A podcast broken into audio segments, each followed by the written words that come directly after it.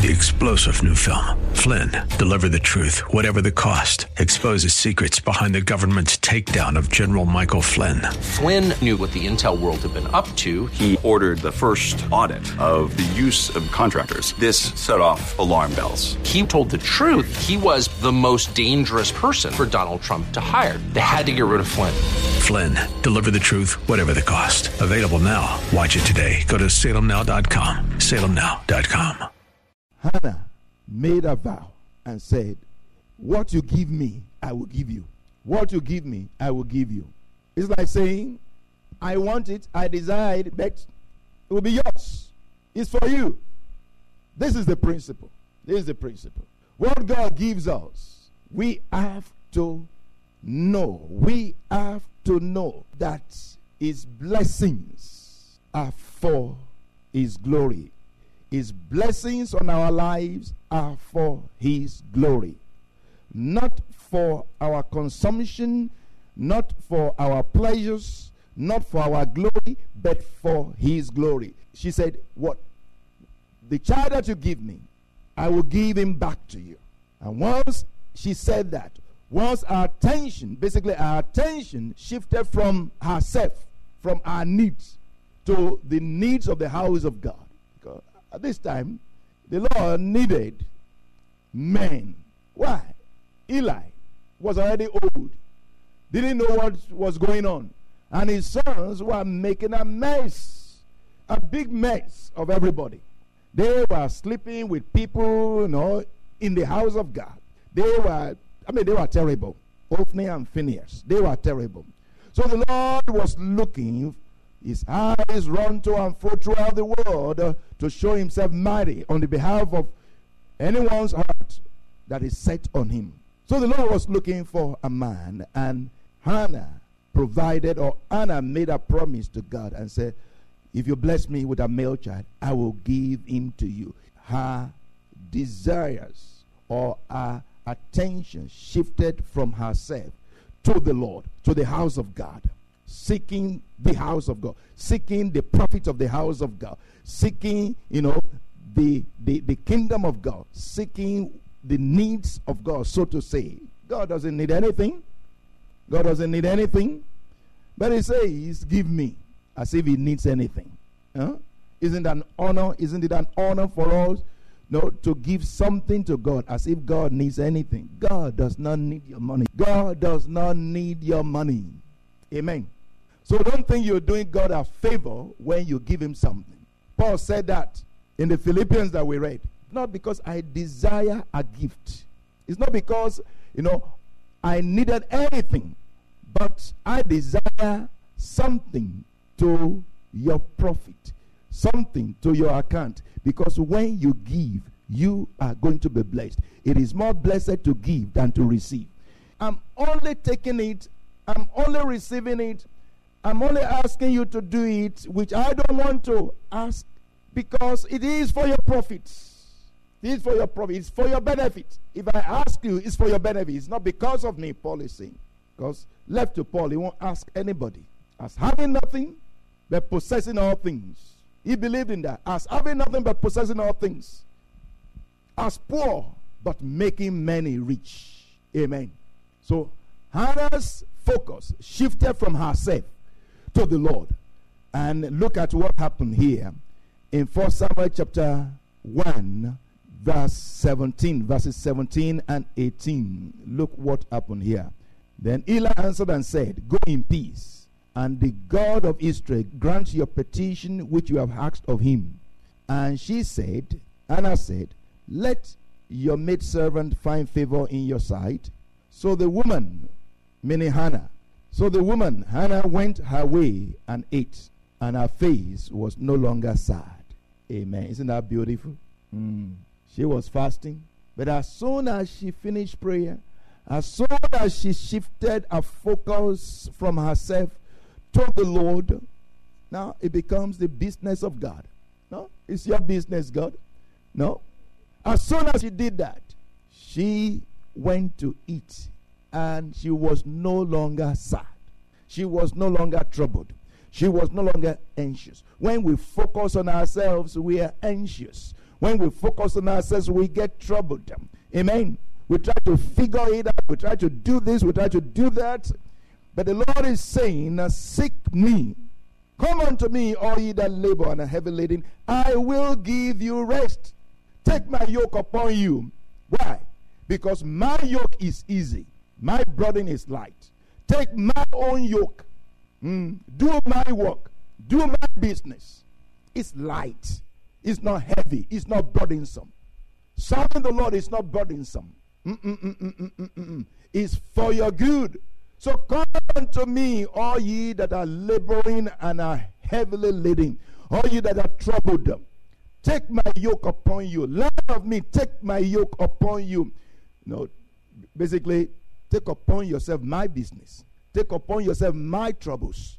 Take upon yourself my things. If you do that, it will be light. You know, you will feel comfort to your soul. Amen. Oh, this is an overarching principle of divine prosperity, success, or victory. If we don't focus on the Lord and focus on ourselves, we get troubled, we get, we get anxious. So Philippians 4, verse 6 says to us, Be anxious for nothing. Be anxious for nothing. Don't be worried about anything, about what you're going to eat, about what you're going to drink, about wh- whom you're going to marry, about um, you know the college you're going to go to, about um, you know what you're going to do, the job that you're going to have. Don't worry about anything, um, but by prayer and supplication with thanksgiving, let your request be made known unto God, and the peace of God, the peace of God that surpasses all understanding will police or gird, garrison your heart and mind in Christ Jesus. Amen. When we chase after our own needs and desires, we miss the way. We run into many troubles. Amen. What happens when we don't follow the principle of seeking first the kingdom of God and his righteousness? The first thing that we looked at is we become anxious, we become troubled. Another thing is when we don't focus on the Lord, when we chase after our own needs and desires, we miss the way. We run into many troubles. First Timothy 6, First Timothy 6, verses 9 and 10. And we read this during the week. But those who desire to be rich fall into temptation and a snare and into many foolish and harmful lusts, which drown men in destruction and perdition. For the love of money is a root of all kinds of evil, for which some have strayed from the faith. Now, this is this is not some unbelievers. This is talking about believers. Verse 10. For the love of money is a root of all kinds of evil, not that money is a root of all evil. Please get it clear. Money is not the root of all evil or all kinds of evil. Is the love of money, the passion for money. Yes. The strong desire to be rich, to make it, to be successful, to do this, to do that.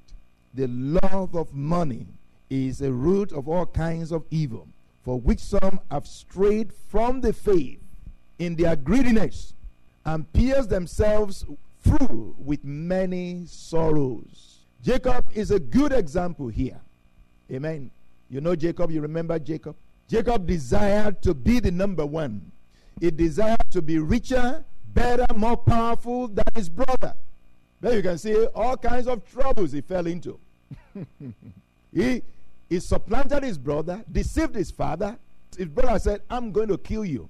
I'm going to kill you. He was secretly planning to kill him. The mother heard about it and said, You better run for your life. You better get out of here now. Get out of here. Go to my brother. Go to Laban. Go to my brother, your uncle. You know, Jacob had to run for his life. And you see how many things he suffered in the house of Laban. He suffered many things. Laban cheated him ten times. Amen. Laban made him to work because twice as much, three times as much. Laban twisted things and uh, you know, deceived him, promised him something, and uh, at the end said, "Oh, by the way, there is a clause to that, you know. Uh, sorry, I didn't tell you at the beginning. You know, I should have told you, but I'm sorry I didn't tell you. You know, it's not right to give, you know, the younger, you know, in marriage. So the one you love cannot really be given to you now. You know, sorry about that. Uh, you will have to take this one. You have to take the older sister. Sorry. Uh, please, sorry. Amen. And uh, he had to do that because he loved the younger one. Um, so what did he do? He had to serve another seven years.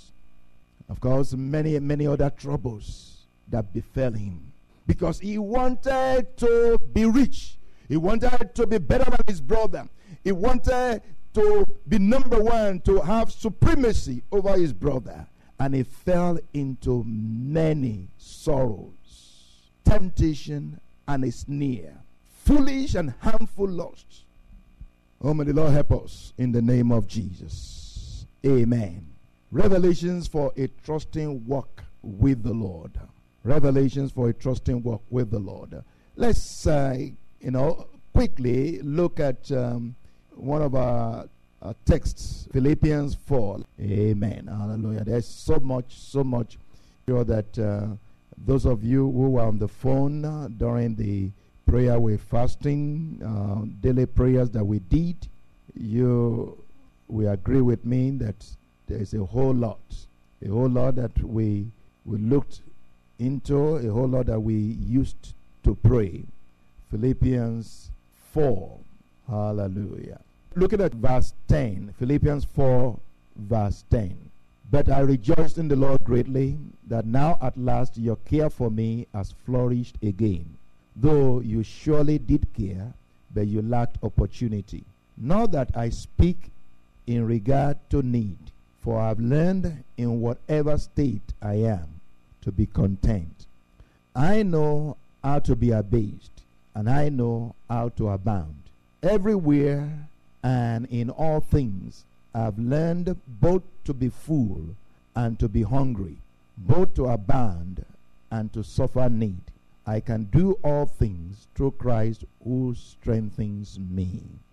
If you are able, by the grace of God, to reach such a balance, if you are able to be in a balanced situation like this in your life, you are blessed. You are blessed.